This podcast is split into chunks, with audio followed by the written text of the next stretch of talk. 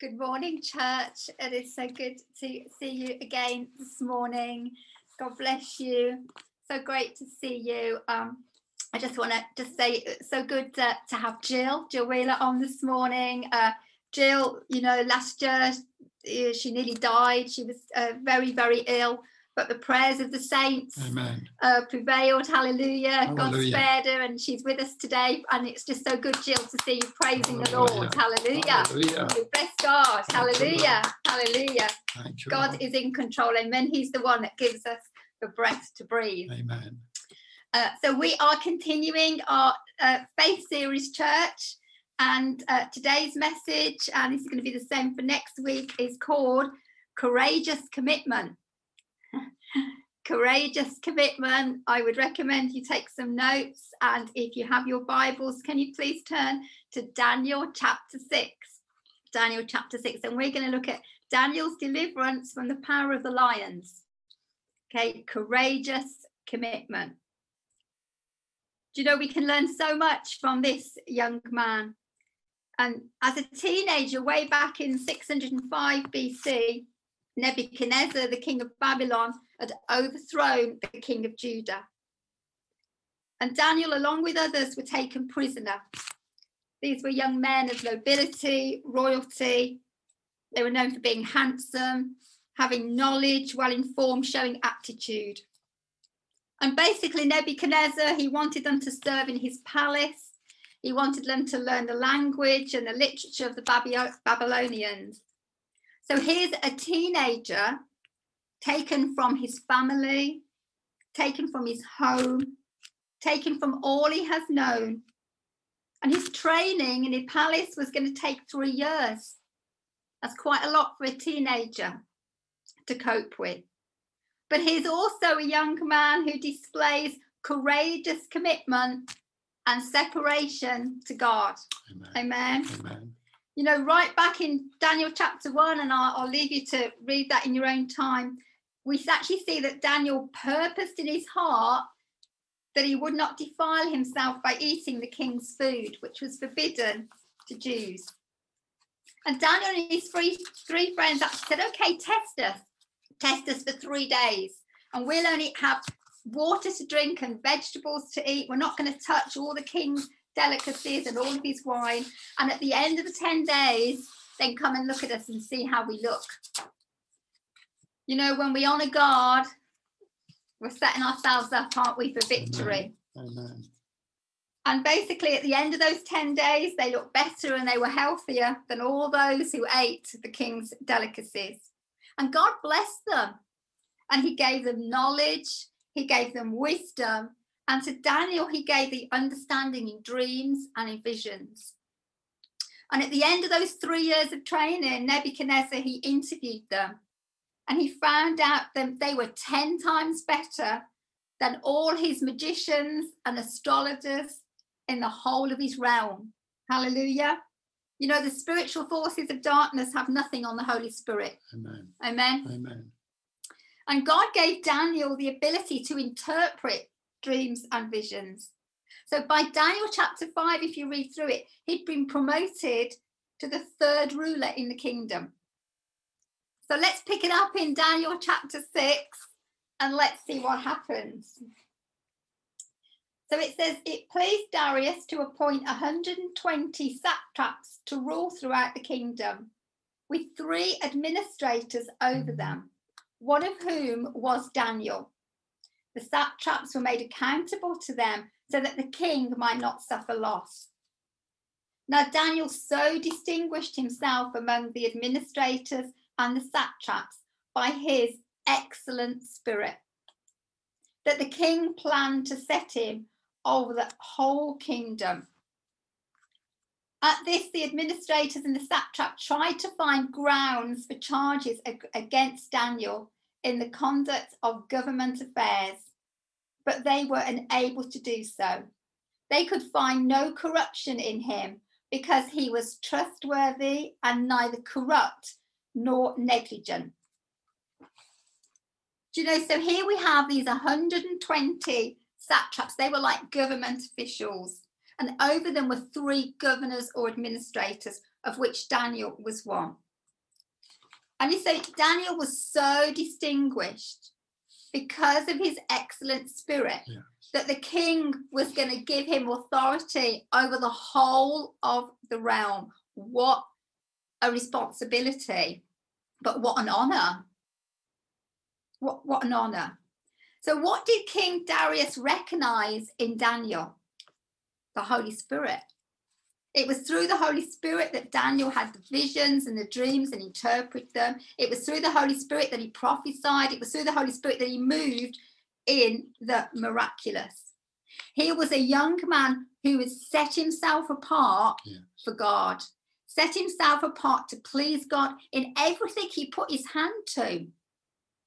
He operated in humility, in respect, in dignity, and he left an indelible impression wherever he went.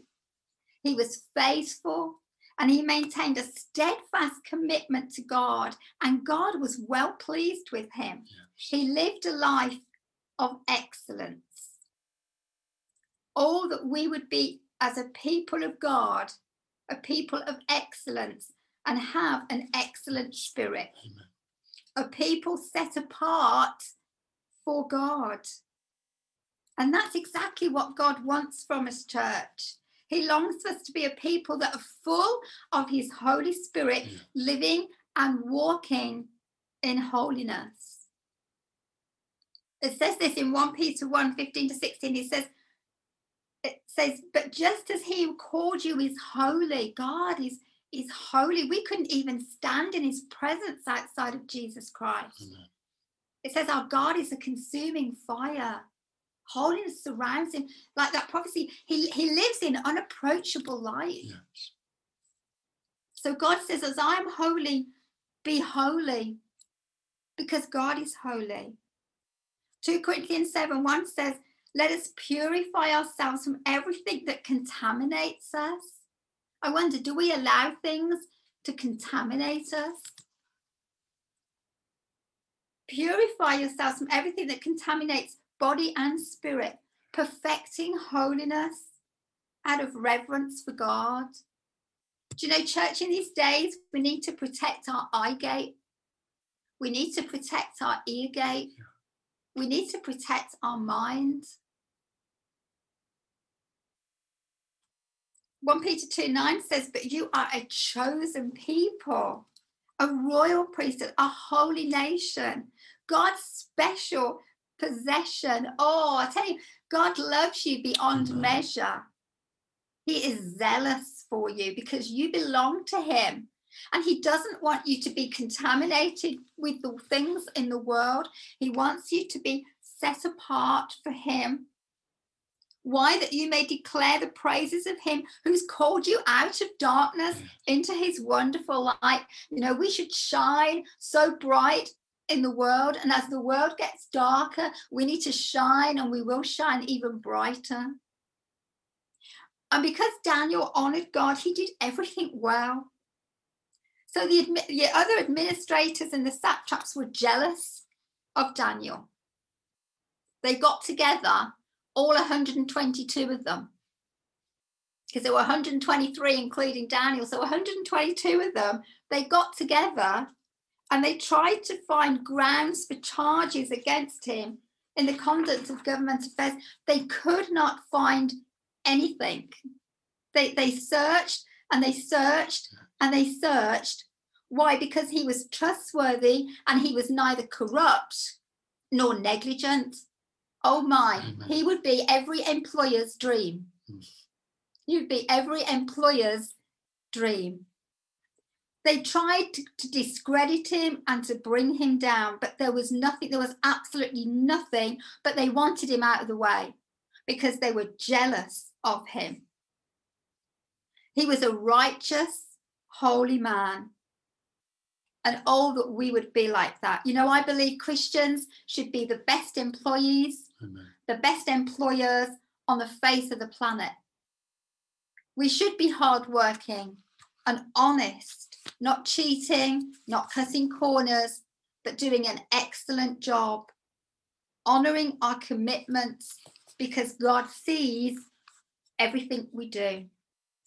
This is what it says in Colossians 3:23. It says, "Whatever you do, work at it with all of your heart, as working for the Lord, not for men, since you know that you will receive an inheritance from the Lord as a reward. It is the Lord Christ you are serving. Amen. It's the Lord Christ that we serve. And I just want to encourage you, church. Sometimes people feel like, you know, if they're not full time in the ministry, somehow they're not serving God. But that is not true. God says, whatever you find your hand to do, whatever you put it, work at it with all of your heart, work at it with all of your strength. Why? Because you're bringing glory to God in whatever you do when you do it for Him and you do an excellent job. So let's go back and have a look at verse 5 then in Daniel 6.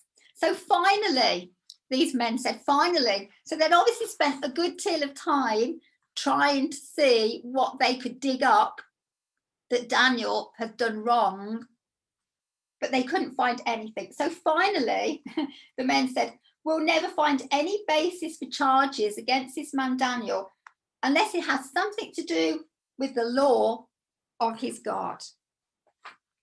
Do you know, they did their research, they did their homework, and they watched Daniel.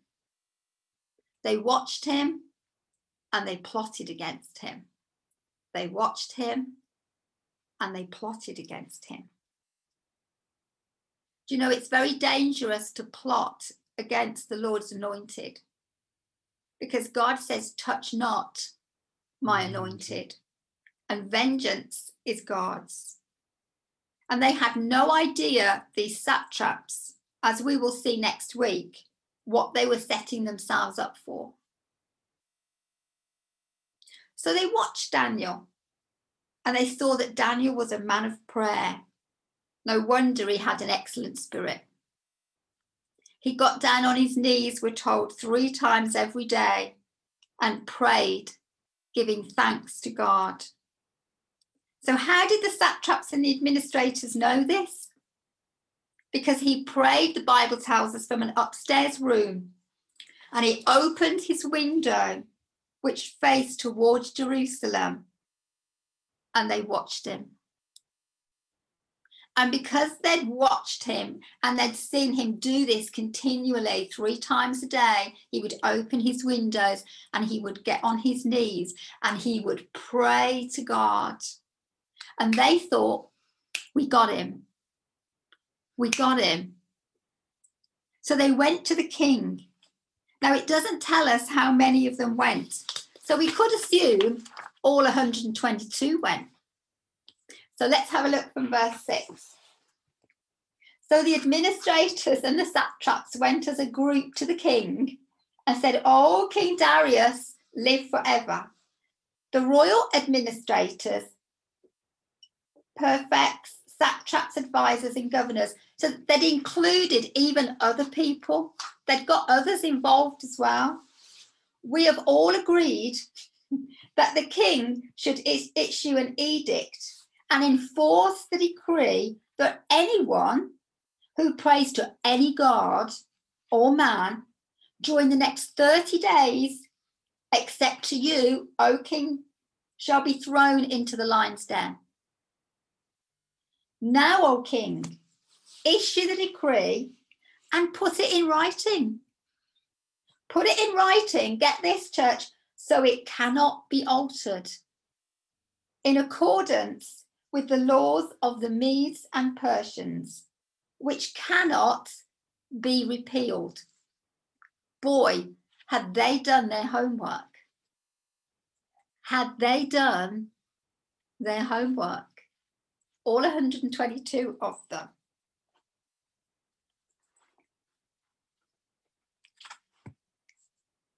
They had it all planned down to the very last detail.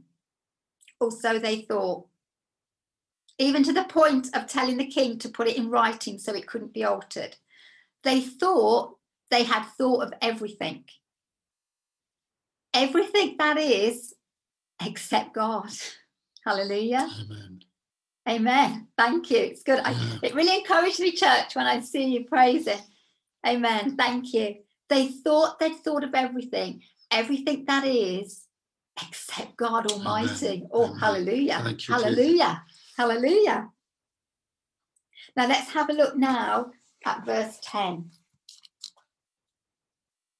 So the king Darius put the decree in writing.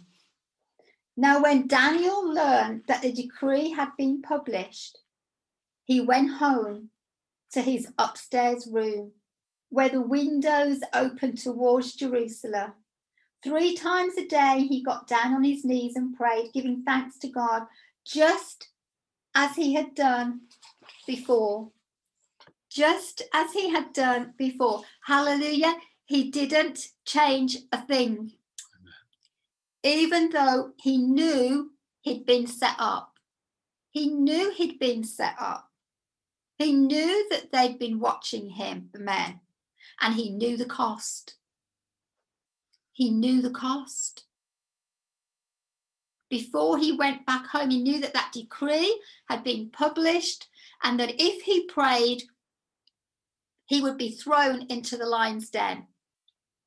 I to church. How would we feel if we were told that? Hmm. How would we feel if we were told that? You go to church, let's say, let's say it's post-COVID, you go to church on Sunday and we're going to round you up and we're going to throw you to a den of hungry lions. I wonder, would we go to church? Would we go to church? So, why does the scripture tell us that Daniel knew about the decree? So that the reader in scripture know that he wasn't prepared to compromise. You see, to compromise means that you accept something that's below what you really know is right or want because of circumstances or to please or appease other people. And you see, Daniel, he could have compromised. Do you know how he could have compromised? He could have kept his windows shut. You thought of that? He could have kept his windows shut. And he could have said, Well, well, God, I'm I'm still praying, I'm still on my knees, and I'm still praying, but I'm gonna close my windows so that nobody sees. Or he could have said, Well, God, it's only a month. And in 31 days, I'll be back on track and I'll be on my knees opening my window. It's only a month. That's that's not long. It's only a month. 31 days, God, I'll, I'll be back. I'll be here. But you know, there's no way that Daniel would have done that. No way. God had preserved his life before, and whatever the outcome, he would not compromise and sin.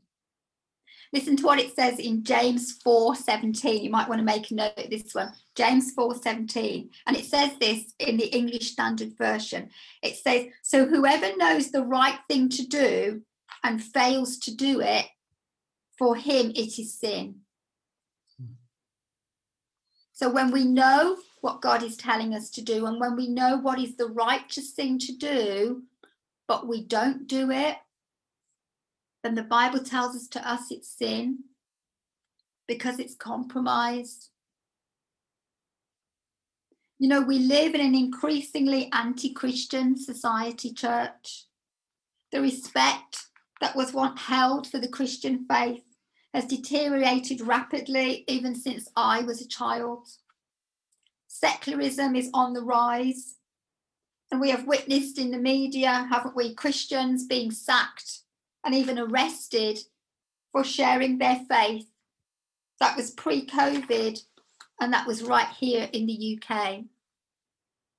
And right now, there's a Canadian pastor in jail because he opened his church for worship.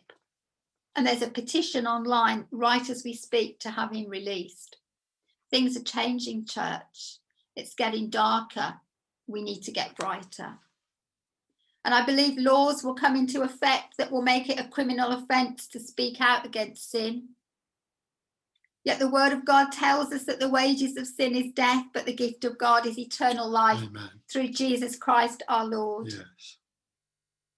And I believe we must be prepared to stand, church, for the gospel of Jesus Yes. Christ Hallelujah. and for righteousness. Amen. Amen.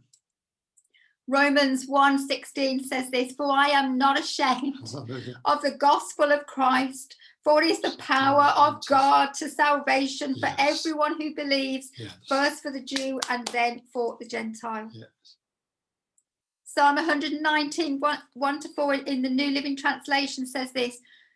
Make a note of this one as well. Joyful are people of integrity who follow the instructions of the Lord. Joyful are those who obey his laws and search for him with all their hearts. They do not compromise with evil and they walk only in his paths. You have charged us to keep your commandments carefully. Or, church, I, am going to read that again because there's so much in there. It's Psalm 119, verses 1 to 4 in the New Living Translation. Joyful are people of integrity, and what a man of integrity Daniel was, who follow the instructions of the Lord. Joyful are those who obey his laws and search for him with all their hearts. They do not compromise with evil, and they walk only in his paths. You have charged us to keep your commandments carefully. Do you know the cost of compromise will always be greater than the cost of obedience? Sometimes it seems easy to go with the flow, but God hasn't called us to go with the flow. Jesus said this in Matthew 7. This is Jesus speaking. Matthew 7 13 says, Enter through the narrow gate. For wide is the gate and broad is the way that leads to destruction, and there are many who go in by it. Oh, you can just hear Jesus' heart when he says this. Because narrow is the gate and difficult is the way which leads to life, and there are few who find it. And I believe that the heart of Jesus weeps over people who are presently just on the road to hell and have no idea and don't even think that hell exists. Church, you know, it says in the scriptures, he who wins souls is wise. Yes. Oh, I pray that we are going to be a church that are going to reach out to the lost. Amen. Amen. And we are going to save people and snatch them, as it were, from hell, like the Bible Amen. tells us to. You know, once you're there, you can't get out. And that's for all eternity. Church, we have much work to do. Amen. We are going to be busy, church. We are going to be busy going out and winning people to Christ and Amen. seeing God transform broken lives and make them whole again. Amen Amen. transform broken bodies and make them whole again. Yes. Transform people's broken minds and make them whole again. Hallelujah. There is a cost to following Jesus, but oh my, it is worth it. It is worth it. We have eternity with Him to look forward to, however hard it gets. And I just want to encourage you. God will not allow you to go any, through through anything that He will not keep you in. Yes. God hasn't promised to keep us from trouble, but He has promised to keep us through the trouble. Yes. Hallelujah. Amen. Hallelujah. God hasn't promised to keep us from trouble. Jesus said, In this world you will have trouble, but Yes. be of good cheer. I have overcome the world, said Jesus. Hallelujah. And like I said, greater is He that is in you and me than He that is in the world. Yes. Know that God is sovereign and He reigns supreme across the whole of His creation. And He is looking for men and women of God who are totally sold out and devoted to Him for Christ and His kingdom. So let's have a look now in verses 11. So when these men went as a group and they found Daniel praying, hmm, and asking God for help. He was asking God to help him. He didn't know how things were going to pan out. He thought he was going to go to the lion's den, but he was asking God for help. So they went to the king, or they would, wouldn't they? I bet they didn't waste any time. and they spoke to him about his royal decree. Did you not publish a decree that during the next 30 days, anyone who prays to any god or man except to you, O king, would be thrown into the lion's den? You know, at that point, the king had no idea what they were up to. He had no idea. He thought so highly of Daniel, thought so highly of him. Remember, he was going to set him over the whole of the kingdom. That's what he got thought to do.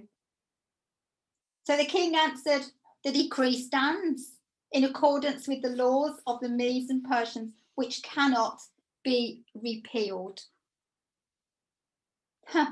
Then came the shocking news. Then they said to the king, Daniel, who is one of the exiles from Judah, one of the exiles that, that, that you brought here, one of the exiles, he, they, he pays no attention to you, O king, or to the decree that you put in writing. He still prays three times a day. You know, they must have watched him for such a long time to know that he did that. They watched him for a long time, but I'm pleased to tell you that God watches us all the time. Amen. And he loves it when we pray. He loves it when we pray. He longs for us to draw aside and spend time in the secret place with him. Just like he walked with Adam in the garden in the cool of the day. I've got some scriptures here that you might want to write down, church. Psalm 34, verse 4 says, I sought the Lord and he answered me. And he delivered me from all my fears. Oh, Amen. Those who look to him are radiant, their faces are never covered with shame. What a promise. And this is again from Psalm 34. This is verse 15. It says, The eyes of the Lord are towards the uncompromisingly righteous. That's out the uh, Amplified version. I love that. The eyes of the Lord are toward the uncompromisingly righteous, and his ears are open to their cry. It's almost like I can see God on his throne like this. He's like this with his children. I'm here for you, my people. I'm here. What is it you need? Just like a good father, what is it you need when your child comes to you? What is it that you need? What are your desires? And the Bible says, when we delight in the Lord, He gives us the desires of our heart. Why? Because when we delight in the Lord, our desires line up with His desires. Yes, amen. Psalm 91:15 says, He shall call upon me, and I will answer him. I will deliver him and honor him. With long life, I will satisfy him and show him my salvation.